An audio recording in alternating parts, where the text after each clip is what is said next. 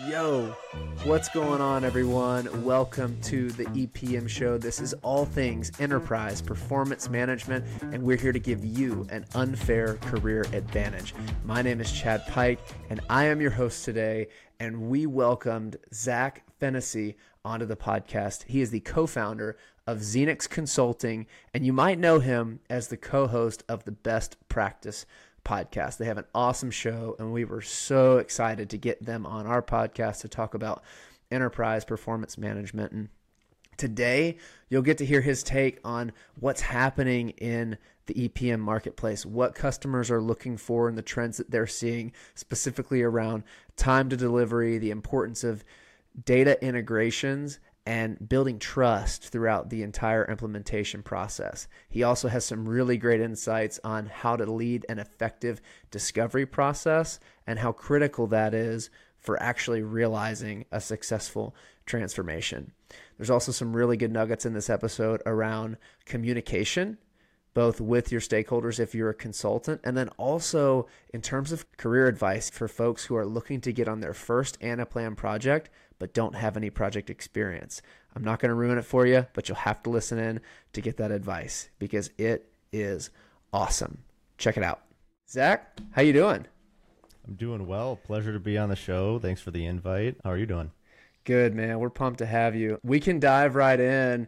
Give me your career flyover in 60 seconds, and I'm going to throw a timer on, and you can tell the audience a little bit about you.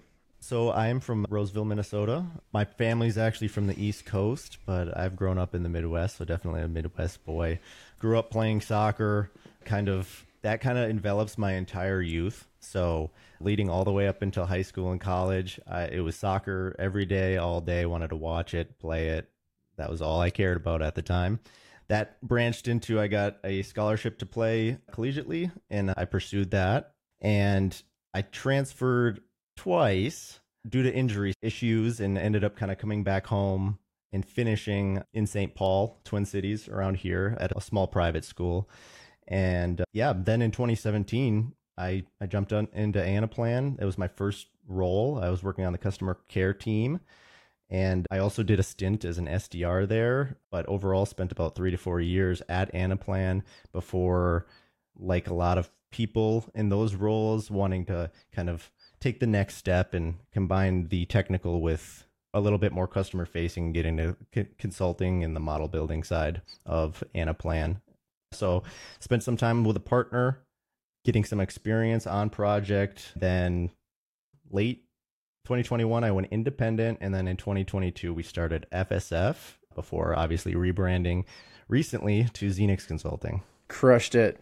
So we also like to ask our guests a fun question. And the one I have for you today is what is one place that you have been to that you have absolutely zero interest in ever going back to and why? I was on a road trip one time and we got a little bit off course. This was back before I was young, probably 13, 14 at the time. Didn't have Apple Maps on iPhones. So we had the MapQuest, you know, printed out directions and we got lost in Indiana and took a wrong turn and and ended up this was late at night too ended up in Gary Indiana which is the hometown of Michael Jackson I believe. But also one of the highest crime statistics per capita in the nation. And uh, it was a little bit scary. So that was like at night I was like let's just keep on the road and keep the trip going. But yeah, I don't. I don't think I'll be going back to Gary anytime soon. Gary, Indiana. Never been. Now, now I never have a desire to go. That people don't know about. Yeah, yeah. But I'm a Midwest guy, so that's kind of our thing. That's fair. I I was a wrestler growing up, and we would go to like Iowa, and Nebraska, and all those places. And you just be, you'd be driving, and you'd fall asleep, and then an hour later you wake up, and you just still see cornfields, and you're like, "Did I go anywhere?" What's going on? yes, my my partner and one of our employees, they're both from Nebraska originally. They grew up there, and I always give them a hard time about it. Yeah. Oh yeah. Yep. but some of the nicest people in the Midwest for oh, sure. Oh, yeah. Um, yeah. So a lot of stuff happening in just the EPM marketplace, and then y'all at, at Zenix are in the middle of it, seeing it. Zack, talk to me a little bit about some of the trends that you're seeing in the marketplace right now and what y'all are doing to address it and capitalize on it. Let me start by saying I think that Anaplan specifically, obviously with the Thoma Bravo acquisition, and that's mostly where we play. There's a ton of change there, you know, that I can certainly get into. But market as a whole, I would say it seems to be trending more and more. Obviously, there's a high degree of importance placed on data integration and getting it from point A to point B and being able to trust it in that transformation from point A to point B. But also, I think going along with that is just the automation piece, right? With all the AI, um, with just the automated features in a lot of the tools nowadays, I think that it's only picking up speed. And I think that it's mostly the time to delivery that people are just trying to expedite and hit. I would say that's probably the biggest thing. More point solution focused in terms of how quickly they can get teams going. You talked about some of the changes going on with Anaplan because of the Thoma Bravo acquisition. And I know a lot of implementation partners are going through badging process and aligning to Anaplan's verticalized go to market approach. Tell me a little bit about what that process has been like for y'all at Zenix. Definitely. We're a registered partner. We're not gold or global partners. So not yet. We not yet. Yeah, not yet. Only time. Only time will tell. But our biggest focus is in the FP&A space. We keep things a little bit more generic in that way because it really is hard to get the credentials required to meet some of the more specialized ones. And we've always had a relationship with Anaplan where we work a lot with existing customers in terms of optimization, enhancement. I think that a lot of this specialization is going to help them and the partners obviously do that a little bit quicker and get more of these kind of pre-structured models that are verified and certified to a higher degree now. Getting those in to start maybe getting them 70% of what they need and then while they're adopting it and, and actually using it then you can start to add some of those more customized enhancements and changes to their specific use case one of the things you touched on earlier was a trend you're seeing is that time to delivery needs to come down, a focus on automation, data integration, and then being able to trust the information. But did you see Pigment's new feature, Pigment AI, where you can type into the chat box what type of model you want it to create and it'll just spit it out.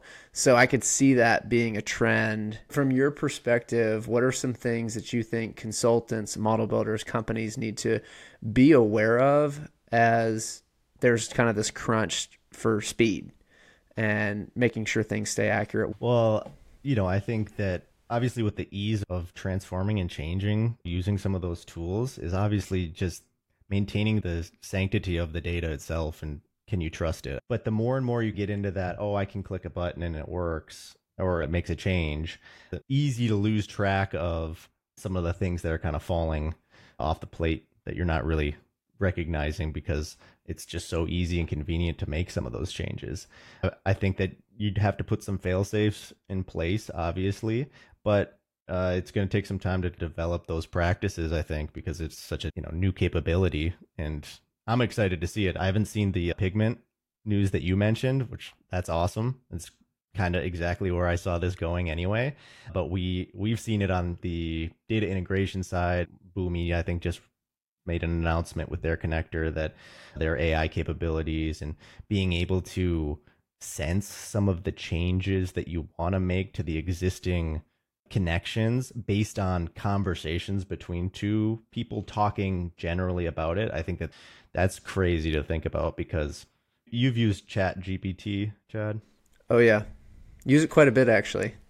Yeah, it's great, but you got to get used to how to prompt it correctly. Mm-hmm. That's been my experience at least. Mm-hmm. Uh, but what they're claiming is that you and I could be having a chat conversation like we would on Slack about what we're doing and it would be able to sense some of those changes and then it would ask you questions hey based on this do you want us to change this connection this block of data based on that. That's I think that that's pretty crazy that it's got more of that human communication and language.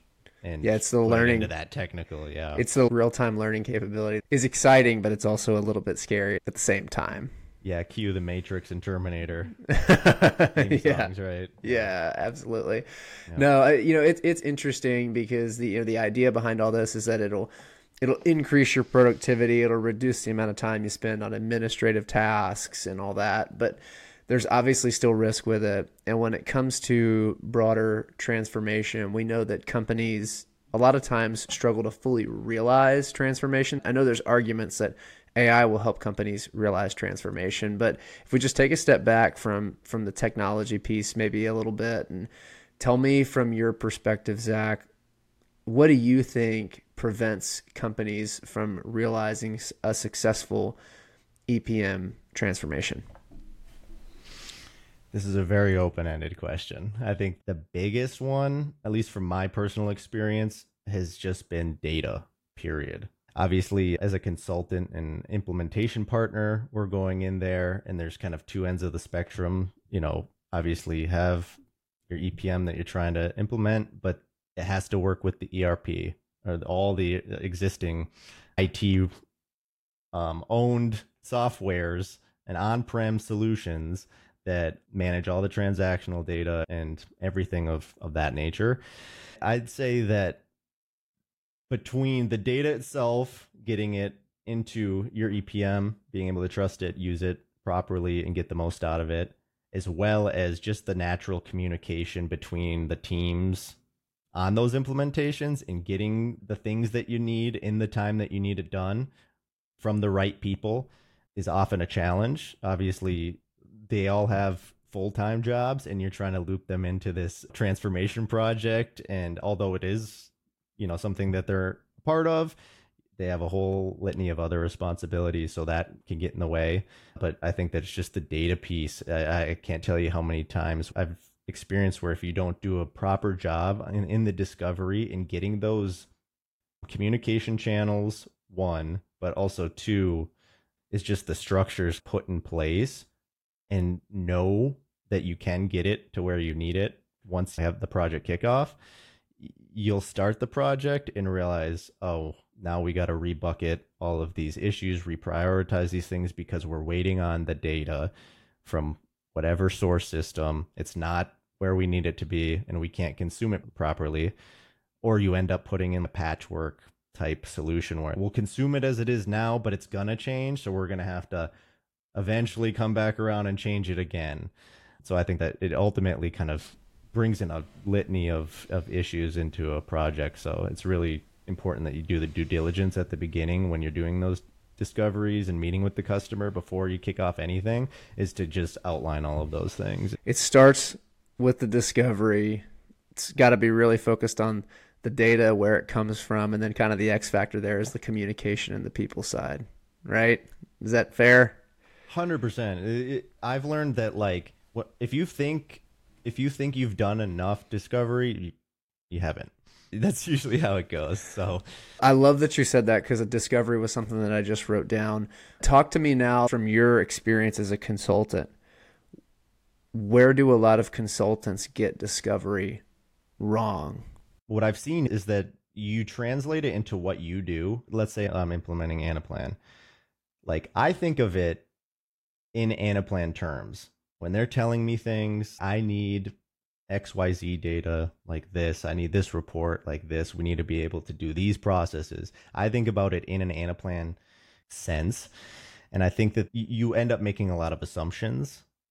And I think that that ultimately can bite you later on in the project when you're like, oh, I thought I totally understood what they were saying. And you might have in the confines that you're working in. So, in your mind, sometimes it's easy for you to go ahead and go to the solution because you have a bias to Anaplan. You're like, Anaplan can fix this. Let me figure out how I can get there instead of going in with almost no, I don't want to call it an agenda, but no agenda and just purely question asking, defining the problem, and really getting that crystal crystal clear and then being able to determine what the best solution is. Yeah, and I think that you naturally when you start kind of understanding what they're telling you, what they want, you get confident. You're like, "Oh, I'm start I am I'm understanding, you know, what their team does and how they function with that this other team and what they'll need to be able to gather from this other team." You start to put all those things together and you almost finish the painting yourself, which I think that the discovery just ultimately needs to be a slow burn process. You need to really constantly be break checking yourself and saying, Am I understanding this? You could be 99% the way through discovery, and you need to take that final look and say, Did I get each one of these points right? And constantly be doing that team evaluation of are we on the right track so that when once we hit, once the green light is on, we're ready to go, and we can really limit just the amount of you know potential issues along the way. Yeah, that makes sense. And going back to your point around the, the communication and adoption and like that ability to influence and get the information you need from the people, like the people side of it. I know that when people feel heard and they feel understood, like, oh, you get my pain point, you understand what we're struggling with here, you're more likely to get the adoption on the back end when you're actually delivering a solution because they're like, Zack got it. Zack understands. And so it just, it all starts with discovery and seeking to understand and being able to really ask those great questions. 100%. So let's talk about that career side, being an effective consultant. You've started your own firm. You grew up in Anaplan. You're a certified master Anaplanner tell me a little bit about just what advice would you have for someone who's early on in their career as an EPM professional? I'll start with kind of my own personal experience in the Anaplan world, just because I think there's a very common, I guess, roadblock that a lot of people hit along that of wanting to become a master Anaplanner or solutions consultant along those lines is that you hit the level two model building, which is the last course that requires project experience. And then the gap between level two model builder and then solution architect you, you require you know actual hands-on experience. But if you don't come from this world like i didn't is how do you get on a project with no project experience? It's a bit of a challenge and this is probably relates more to a broader audience. It's finding opportunities outside of your job role because i think that you read your list of job responsibilities and you can do those to a T 100% and even exceed expectations in those tasks and duties. But if you want to do something different, you need to do something different or in addition to what you're currently doing. And I think that, you know, the key is just to find opportunities, find problems that people didn't even know were there. If you can't find one, create an opportunity and look for things that can be better and start there. I think if you ad- just adopt that mindset, you're going to start, you know, becoming an invaluable asset to whatever team or company you're a part of and doors are going to open from that point on. But nobody's going to tell you, "Oh, this is how you can progress." You do this thing that I, you know, that somebody else is already doing no, you need to bring new value and think about it that way. I think that, that that's really beneficial. Yeah, that's pure gold right there. Going outside of your job description to bring some different kind of value. But what I was thinking of as you were saying that is the natural question is okay, Zack, but how? And then that goes back to discovery. You've got to be able to go out and ask questions. If you're at a company and you don't understand the business model at the foundations, the basics, find the people who know it and learn it and understand it and become an expert at that business model, regardless of what your job description is, right? It's networking at its very core. It starts that way.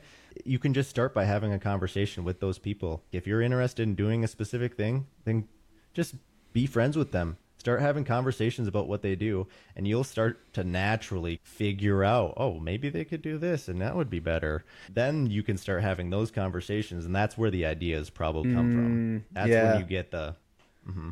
absolutely. You got to add value. You got to add value first. Yep. Zack this has been awesome. Such a great conversation loved hearing your thoughts and just the journey y'all have been on and how you see the marketplace and what it takes to be successful in a career in EPM. I'll get you out of here on this question. Do you have any sort of a BHAG that you're going after right now?